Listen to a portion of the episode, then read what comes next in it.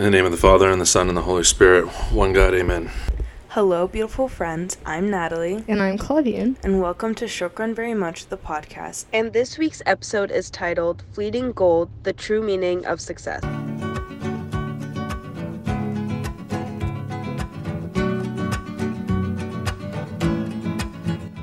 Happy Monday, everyone.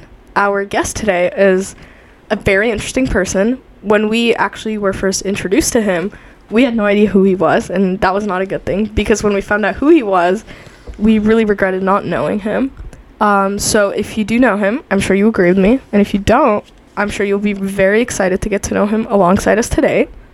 Our speaker today is the Associate Athletic Director of Health, Wellness, and Sports Performance at the University of California, Irvine. It's a very long title, but he's also served in a similar capacity on the United States national team and has won several international titles as well as two Olympic gold medals.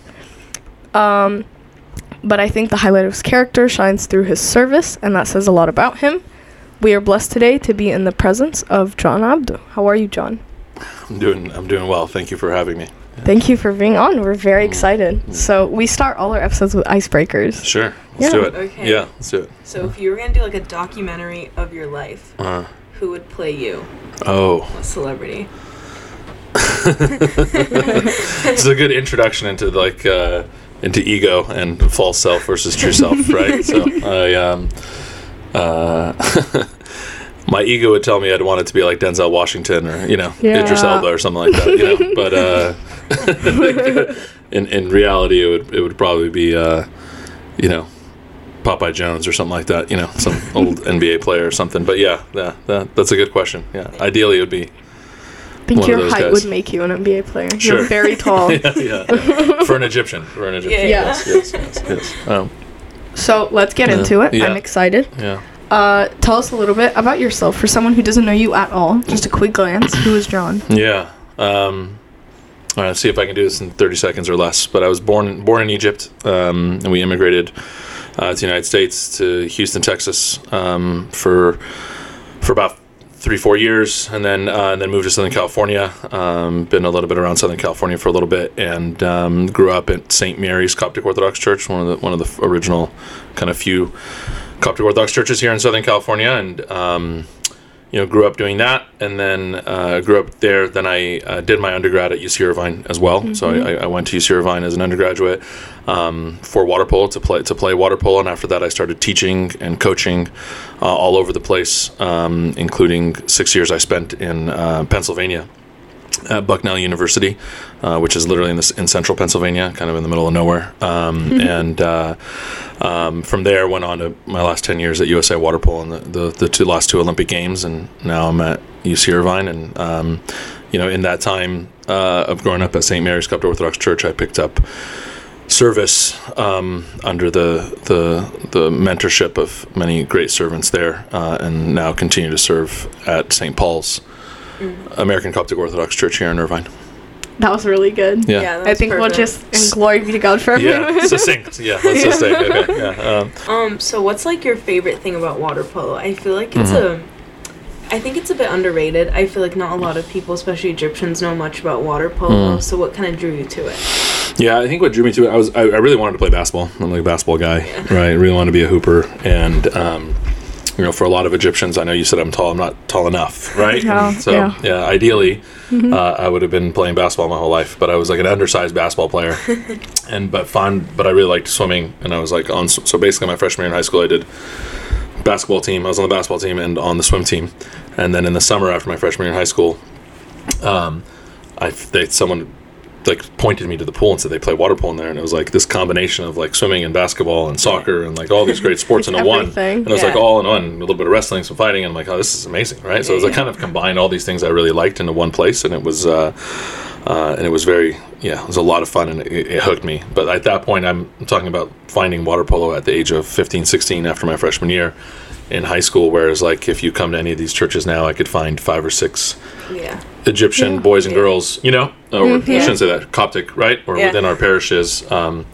uh, playing playing water polo now, and they probably and some of them started when they were seven, eight, nine years old, you know. So, um, yeah, just by hap- haphazardly found it, but So that kind of answers like how did you begin your water polo journey? Yeah. But um, I'm gonna ask you then, Mm. what's your like sales pitch for someone to go Mm. into water polo? Yeah, it's worked on a few cops, just so you know. Yeah, I've, Okay. I've, I've recruited several over the years. Go That's for a it. jump in, jump in the sport. Uh, look, I think I think uh, the cool thing about the sport is that it um, uh, it's a full body workout. Like so, it requires it requires kind of it's arguably um, known as the toughest sport in the world um, because um, you know whether you know the sport or not, you know there's no you can't touch the bottom, you can't touch the sides, right? Like you're you're you have to be floating, swimming, fighting, throwing at all times, and so it's a it's really hard. So it's a good full body workout. Um, you get to be outside a lot. Uh, you get to get to really experience. I think one of the the best qualities of all the sports in, into one. So I get to kind of wrestle, I get to throw, I get to score goals, I get to have teammates, I get to pass the ball, I get to swim, which is always a, a good thing when you live in Southern California and it's hot, right? And you get to be in the pool all summer um, is a good thing. I always noticed that when I was in the gym in the basketball, summer basketball team stuff was always really hot and sweaty and just Yeah. gross and then I'd get to jump in the pool and be like oh this is refreshing you know Yeah. so if you want a refreshing sport to play uh, then I think water polo is for you I, I actually played basketball in high school, and I remember watching water polo from the doors of Yeah. the gym, being like, "What I would give right now to jump in the pool." yeah, yeah, yeah. It feels great. Yeah, and you get to do everything you would normally do in basketball. In fact, my, my college water polo coach told me one of the think the advantages I had in joining water polo was the basketball experience I had. So really similar sports. There's a center, right? Everything kind of revolves around the center, right? It's a game that's played like inside out, right? And so um, Yeah. the center plays with their back to the basket, the back to the goal, things like that. So yeah, there's a lot of comparables. Um, so you were a coach. Mm-hmm. Do you still coach? Yeah, as much as I can. I mean, you can't take. I'm a teacher and coach by trade, you know. Um, um, so by trade and by trade, I would say, right? I think that's something I was born to do. Um, if I'm following kind of God's will and um, and His gifts, and um, and also by trade, right? So even if I'm ever in an administrative role, I consistently see myself as a teacher and a coach, and so um, any chance I get to to do any of those things, I relish. So what kind of like inspired you to go into like coaching and all that? uh, it's interesting. I, I, it was very, very organic, right? Um, and this is probably early on one of the first times I really felt like God's presence in my life, right? It's like I never really was confused about what I wanted to be when I grew up, right? Yeah. Like I just, I'm not one of those people who was like, I, I don't know. I, I think I'd bothered my parents a lot when I'd say like, I, I don't know who I am yet, or I don't know who I'm going to be when I grow up. But I kind of always knew what I wanted to be from like a profession standpoint. Like teaching was like um, something that w- was very near and dear to my heart, and like, and again, just for I don't know why, right? But it was it was there. Um, but I do remember um, uh, being on a trip with my basketball team, and I think it was the summer before our senior year uh, in high school. And I, I kept playing basketball through high school and water polo and swimming, so I was a three sport athlete um, at that time. But uh, in the on the summer, was with my coach, and my coach and I were taking a walk somewhere um, on this trip, and he just and he just we were talking about life, and the first thing he said is like, no matter what you choose to do when you grow up, unless you're helping people, it's going to be extremely unsatisfying. And you're just never going to be satisfied unless you're doing something where you're serving other people. And I was just remember that like really resonating. I already knew I really wanted to be a teacher. I was already kind of going in that, and it just resonated deeply that like, you know, your career better be helping other people, right? And those two better be aligned well, you know. So. Um, so what do you think was like the hardest part about becoming a coach?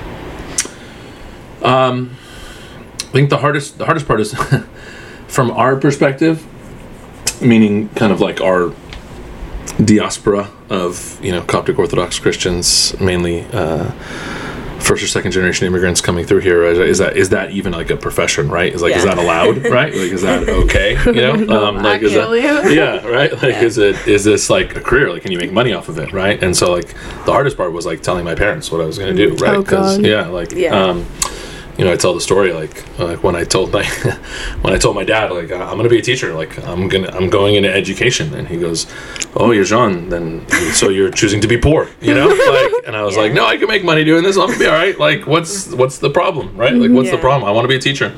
um, like and my dad's brother was a great teacher and a professor and you know Yeah. uh, my dad was teaching sunday school at the time and um, all these things and i'm like isn't that what we're like supposed to be doing right like teaching like i see us teaching in the church like it's okay to also like do that in the in the Yeah. kind of secular world as well Um, and so they just really had a hard time with that. So then if, after that, it's like I had to get over the fact that like, well, John, you're going to be poor the rest of your life. You know, how are you going to deal with that? How are you going to have money No to like? How are you going to find a wife? How are you going to find a spouse? Like, Yeah. why would Yeah. anybody want to be with you if you don't have money to support them and uh, go through that? And so, what are you going to do for money? You know, um, so then you kind of fight, you know, fighting through that and kind of you know through the stubbornness of it. And then and then at some point he realized like you know you're probably pretty good at this or like there's some like pathway for you on it. And then he'd always kind of like God rest his soul, you know, kind of jab at me and be like, "Well, your whole life is in these kids' hands, you know, like these kids Oh are it's always in their hands." So I think it was always like this cultural, you know, getting over the cultural barrier of, of doing it, of not being, you know, mm-hmm.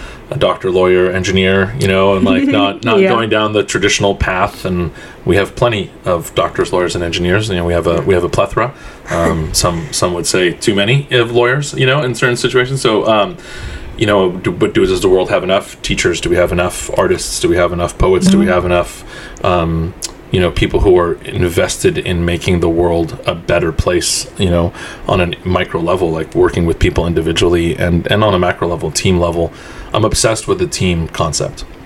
I still am. Like one of the things I miss most about teaching and coaching is this idea of being with a group of people that intimately to uh, accomplish a goal. Is there's so many so many lessons and so many Orthodox Christian lessons and so many just valuable life lessons that you get out of being on a team, like a real team, like a dedicated team. It's uh, it's a pretty powerful experience. Yeah. Okay. Um. So, let's talk about UCI for a minute. Yeah. Yeah, because you said you went there for Mm-hmm. undergraduate school, and then now you're back. Mhm. How does that feel? No, it's awesome. Yeah, it's fantastic. I would say, yeah, it's it's amazing. Um, uh, UCI is a really special place. I think for those of us here in Southern California, I think it really um, has a has a nexus point of a lot of things in one place. Um, and it was it's, it's interesting because again same thing culturally. I, I it wasn't my number one choice. I really wanted to go to uc san diego. Um, i was trying to go to uc san diego. In fact like the water polo coach there i was getting recruited right to Yeah. play. And um, water polo coach the head coach there calls me on a friday um, afternoon and says listen i have a spot for you. You're not going to get accepted on your own. Like you need to take my admission spot if you're going to come to mean Diego." though. it's how the game works. It's how the game, you know. Don't hate the player, hate the game. And uh, um, then he's like, "You got till Monday morning to tell me what's up, right? Like, you know, or you're admit you'll just you're just gonna get denied, or you can't come here." So it's like Friday afternoon, and like I, I get, like, you know, this is before cell phones, so you know, this I'm having this conversation publicly in my house, right, in front of everybody, and I hang up and tell my parents, like, "Look, I'm ready. I'm, I'm ready to commit to UC San Diego. They gave me a little scholarship. Like, I just got to tell them like now, like Monday mor or by Monday morning." And then it became a you know, became an ordeal, right? It became a discussion. Well, San Diego's two hours away, right? And San Diego, we were Oh, living yeah. in Pasadena, Temple City area. Like, like you're gonna, how are you gonna drive two hours? And it's so close to Mexico, and it's so close to, you know, there's like, you know, the beach and like partying and what's, you know, like how could you go to UC San Diego? Meanwhile, now we have one of the largest Coptic clubs in America, UC San Yeah. Right? But this is twenty something years ago, and um, so they wouldn't let me do it. So Irvine became the like safe choice, right? It became this like safe, like oh, you can be like 45 to 50 miles away from home, and then you can come home on the weekends and still serve and teach Sunday school and see us and do laundry and get food and come back and forth, and you're only 45, you know, minutes away. Um, but thank God it ended up being the, the right choice, you know. But um, uh, but it's funny how things how things work out, and again, the cultural barriers that existed, especially for those of us who immigrated here um, with our parents at a very young age, right? Who brought a lot of Egypt with us here. Uh, it's very different than maybe some of our churches look like now, or maybe your upbringings if your parents were spend most of their time here. Or my, I'll speak for myself or my kids. My kids are gonna have a very different upbringing, right? Yeah. With a with a an Americanized uh, set of parents. Yeah. Yeah. So you started by teaching high school Mhm. and coaching in high school, and then you went to Bucknell University and then Santa Barbara, and then you were everywhere. Then you were like Rio and Tokyo and international. Uh, how did you feel? Like, could you have predicted going that far early on in your career? Or No. no. Yeah, I mean, you set goals for yourself. Like I, I um, um, certainly am fortunate that I've um, in a, and this is a lot to unpack here, right? But um, uh, over this conversation, we want to keep talking about it, right? I've certainly a- accomplished a lot of things that, from a worldly standpoint, seem um, good, right? Or high. You said how you've gone so far in your career. Yeah, I guess by those standards, Um, the answer would be yes. And then from a career standpoint, I set those goals for myself. I didn't think it was going to happen, but I, I remember like in 2009 ish, 2008 ish, um, I told my now wife then, you know, I told her, I said, hey, my only goal is that I want to go to the Olympics and I want someone else to pay for the ticket. So like meaning like I don't care what the role is, right? Like if it means I'm like there to like mop the floors, if I'm there to like, you know, tape ankles, if I'm there to like, you know, hold the hold the caps and balls, like I don't care what the role is. Like I think I've made it. Like I would have like made it in my career if it was somebody else's budget that was paying for my trip there. That means that means like I have a role at these games, uh, and I accomplished that in 2016, right? And Yeah. I was like, yeah, I made it, you know. Um, and so like, in terms, I didn't think I was ever gonna get that far, and then even then, to go there and then blah blah keep get be successful and then keep going and keep going like is um, has a lot more to do with God's will than it does with me. Um, but it has more to do with uh, but it does get me to think or has caused me to kind of reframe what I believe success is or like what the definition of success is. Yeah.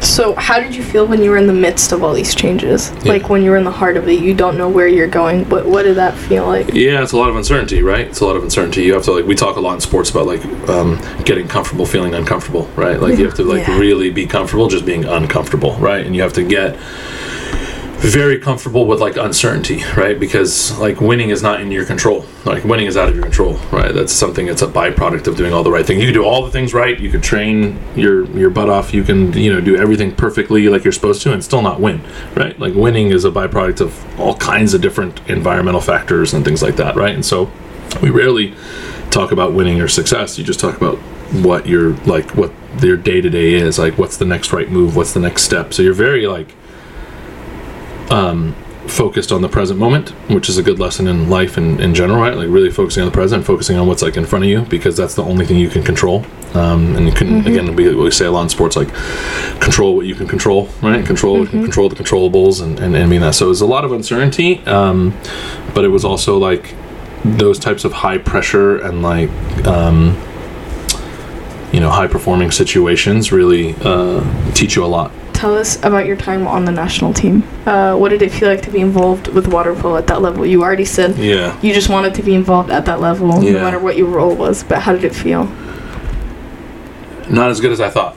Really? Yeah, yeah. I'll, t- I'll be honest, right? So uh, you spend your whole life kind of like chasing these, what they call, you know, kind of big audacious goals, right? You know, where you really wanted to. That's what I wanted, right? If you told me, like I said, like 2008, 2009, they're like, you get to like the, you're going to get to achieve your goals, right? And my goal was I was going to go to the Olympics and I was going to do this. And so not only did I get to go to the Olympics, I was the boss, right? Yeah. Like I got to go and I was in charge of everything, right? And that's wild, right? To think that that was mm-hmm. the goal, right? That I got to do that, and you would think that that would make me happy, right? And that would make me content, or that would, and it just didn't, you know. And so I think like my time with the national team, especially the last, I'd say from 2017 to 2021, coming home from Tokyo, and considering a lot happened between 2017 and 2021, including a, It was a know, different world. yeah, yeah, and you know, in the middle there, there's two years of a pandemic or more, you know, um, and we were supposed to go to the Olympics in 2020, and then they, those Mm-hmm. got postponed for a year, so we ended up going in 21. And when we did go, no one else was allowed to There go. was no one there. Yeah, it was no so there. strange You to saw that. watch. Yeah. So I was one of the few people in the room, right? Yeah. Like you know, the the or, you know the the leaders got to go, right? Um, but their parents, you know, the athletes' parents didn't get to go. My family didn't. My whole plan was to probably bring my wife and kids with me, right? Like everybody's plan is usually that, right? Mm-hmm. Yeah. In one way, shape, or form. That's like the pinnacle. You're there for a long time. I was there for three and a half weeks Wow. in Tokyo. Um, uh, so you know you don't want to be gone from your family that long Yeah. for coaches, Mm-hmm. athletes, right? So like that's usually the support system comes because that's a big deal, as opposed to maybe going to a week tournament here or two weeks there. It's like the Olympics, everybody comes, but we didn't get that. Um, but that's just the Olympic Games. But even before then, I got to go to Rio, and I was in 2016 and um, experienced that multiple World Championships and Pan American Games and things like that. And I, and I would say like all of those things felt, and the experience was cool. It was cool.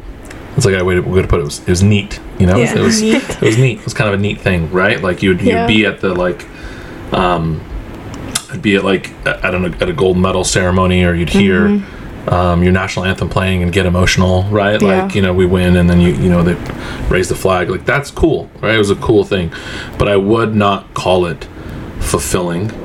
I wouldn't call it um, joyful.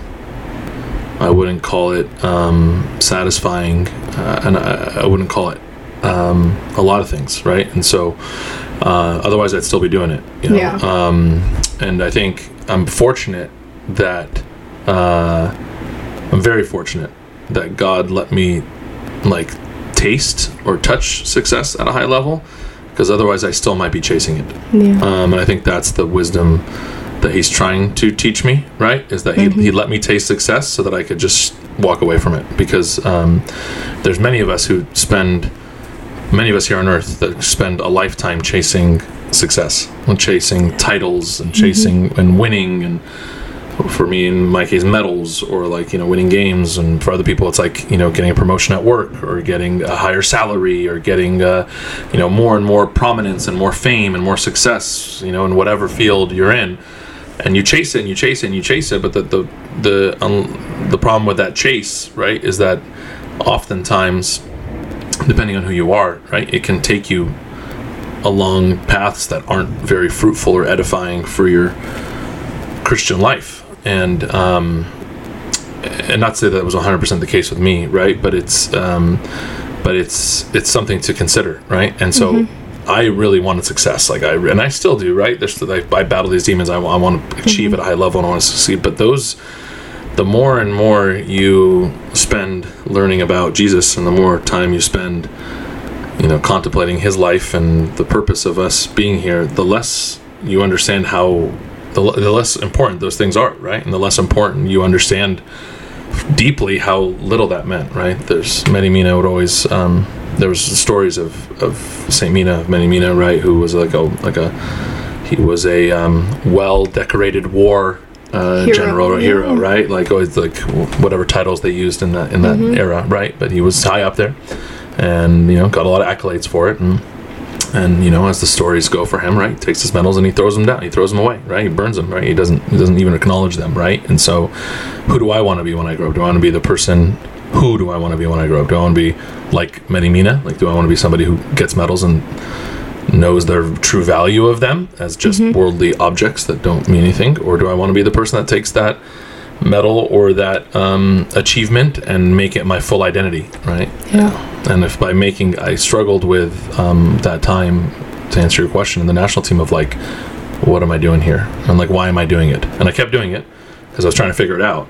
But there was a long pathway of like, what am I doing and why am I doing it? And I felt out of place often, right? Imagine Yeah. being in another country alone, away from your family, Yeah. um, not really being on the inner circle of the team, right? Like if you're on the inner circle of Yeah. the team, you're like there. But The the, team. Mm-hmm. But the boss is like got to stay a little far away, right? You, you you're only uh, at least good management. This is side note: good management skills for everybody. Don't micromanage your teams and don't over Mm-hmm. involve yourself when you don't need to be involved, right? But good management would be like, hey, I'm going to come in and out in a like wise way. And in a way that only leaves so that so many many years I'm like traveling the globe in some of these really cool again cool neat fun places but by myself and alone and just me and my thoughts and me and God like walking on a beach in New Zealand by myself, right? Wow. And like that seems cool. And again, on paper, on Instagram, on a picture that I Yeah. can send back looks amazing. But like from again from a spiritual or like introspective way, it really started to weigh heavy on me. Yeah. Yeah. If I'm making sense. No, Yeah. You are, makes yeah. sense. Yeah. What's the coolest place you've been to?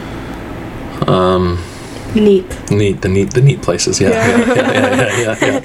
yeah. um, that's a good question. I, um, I, I I don't know if I've felt the way I feel when I visited Egypt as a kid, you know, or as a young adult going to Egypt. I don't think I've been anywhere that's made me feel that way. You know, um, I've always felt a different way, but I you know, I've got gotten to go to a lot of different places. Maybe, maybe New Zealand is the neatest place I've been to because that's an, it's an interesting country, right? And I, Yeah. and it was so cool that like I went twice. Like I think I went once in like uh, in one year, and then I went like almost nine months later again because Oh, it was just like there was another opportunity to go and, Yeah. to, and to manage and to, and to, and to, and to be a part of something there, and it was um, it's a very very interesting. It's a very interesting place. Yeah. O- Oceania is an interesting place. New Zealand, Australia, they do weird stuff down there, you know. But Yeah. it's uh, but I like it. You know? I like I like weird. Yeah, Yeah. so it's cool. So I know we talked about this before we recorded, but I Mhm. think it would be a little bit helpful if you Mm. just explain your role just a little bit on the team. Yeah, yeah, yeah. So when you're like when, when I say like I'm in charge of the boss or whatever, or like a, a when you say performance director, it's essentially akin to being like uh, the general manager of a professional sports team. You know, where that person's kind of in charge of all sport operations. So um, in a sense, it was a natural transition for me from being a coach um, into an area where I was managing. Um, you know all aspects of performance for the team and usually i kind of define that in kind of a circle with the athlete or the team in the middle it's generally like sports medicine um, strength and conditioning sports psychology wellness um, uh, you know, our, our analytic analytics, you know, um, research, um, all the different things that can touch touch the athletes um, in in nutrition. I missed that part. You know, all of those kind of things that like trying to manage all of that in an integrative way, so the athletes can achieve at their highest level. Right. So um, so I create environments and teams and staff to help support competitive athletes and teams. Yeah. Before I hand it over to Natalie, I know I'm Mhm. sorry, but Yeah. um, do you have any fun stories from your time at the Olympics? Uh, I'm sure I do. Um, there's always good storytelling. I mean, like there, it, it, there. I'm not. I'm not gonna lie. There was times there was fun, right? Yeah. Uh, I certainly had fun at different times, but I think we, we as we.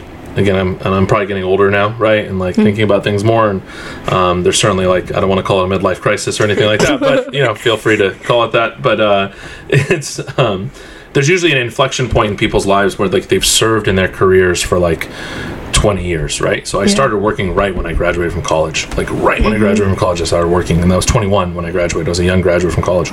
So then to be in my mid 40s now, I can say that I've been in the workforce for 20 plus years. Um, and then you know you're going to be in the workforce for 40 years or whatever, right? This is like I've passed halftime, right? So now, like, you got to think of like what the second half of your career is going to be like.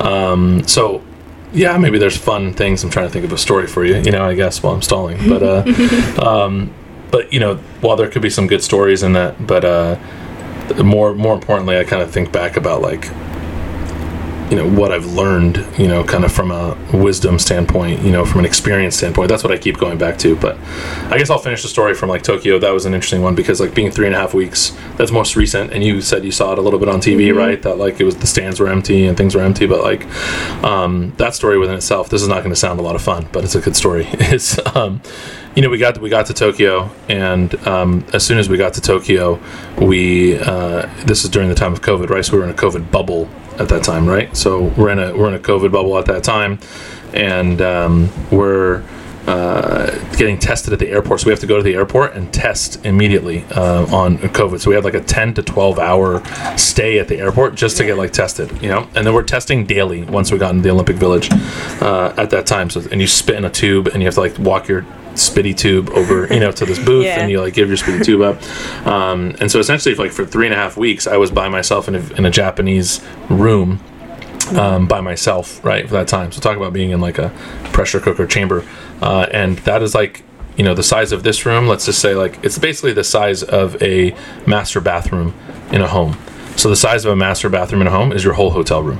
Right, so like the, there's like a little bed on the side. There's a sink, a toilet. This room for like three three and a half weeks, um, and I can't. I, that was like probably one of the most um, mentally stressful emotionally stressful, right? Spiritually stressful moment. And you can't go anywhere, by the way, because the reason I say you're stuck in that room again, you're in a COVID bubble. Yeah. So if you break the bubble, they're like tracking your location on your phone, right? Oh at all that's so creepy. Yeah, if they catch you walking around outside, they'll like you'll get reported. You know, like Walking back. outside? Yeah, like you got to be like inside like most of the day. If you're walking out, it's like to get to the next transportation thing to come. So like it was a, a very strict. Uh, and if you know anything about Japanese and the Japanese culture, like they're very strict and they're very organized. It's pretty it's pretty amazing how efficient they are. So I was like stuck at all times in this thing. So it's it's a really uh, that's a story, but it may not be that much fun to hear about. you know, but there are some fun ones in there too. Like you asked me, probably the coolest place I've been to, and again, these things are cool. They're not meaningful. Um, but was probably like the Olympic Village uh, uh, cafeteria. So like eating in the cafeteria in the village is probably the coolest thing because it's like kind of like a model, like a model United Nations. You know what I mean? Yeah, like yeah. every country is there, and there's 206 countries represented at the Olympic Games. Um, so within those like 206 countries, you're hearing like a hundred different languages as you just like take a lap like to get food and stuff. So it kind of felt like I, the way I describe it is like I kind of started feeling like this is what heaven would look like. Like if like if Oh. like if heaven was like a destination, it would look like this. It would be very multicultural. There'd be a lot of languages being spoken. There'd be a lot of different people that all look very different from each other. We'd all be different, different, you know, different kinds of foods. And I'm like, this is heaven, you know. So Yeah. like my way of praying when I was at the Olympic Games was like to take a lap before I ate anything in the cafeteria. Would take one lap all the way around the Olympic Village cafeteria just to take it in and like, like this is like I'm in heaven right now, and like then now I'll eat afterwards. You know. Yeah. Shokran very much for listening to part one. You will have to wait till next week to hear the rest of it. Shokran very much for listening, Anne. We'll see you next week.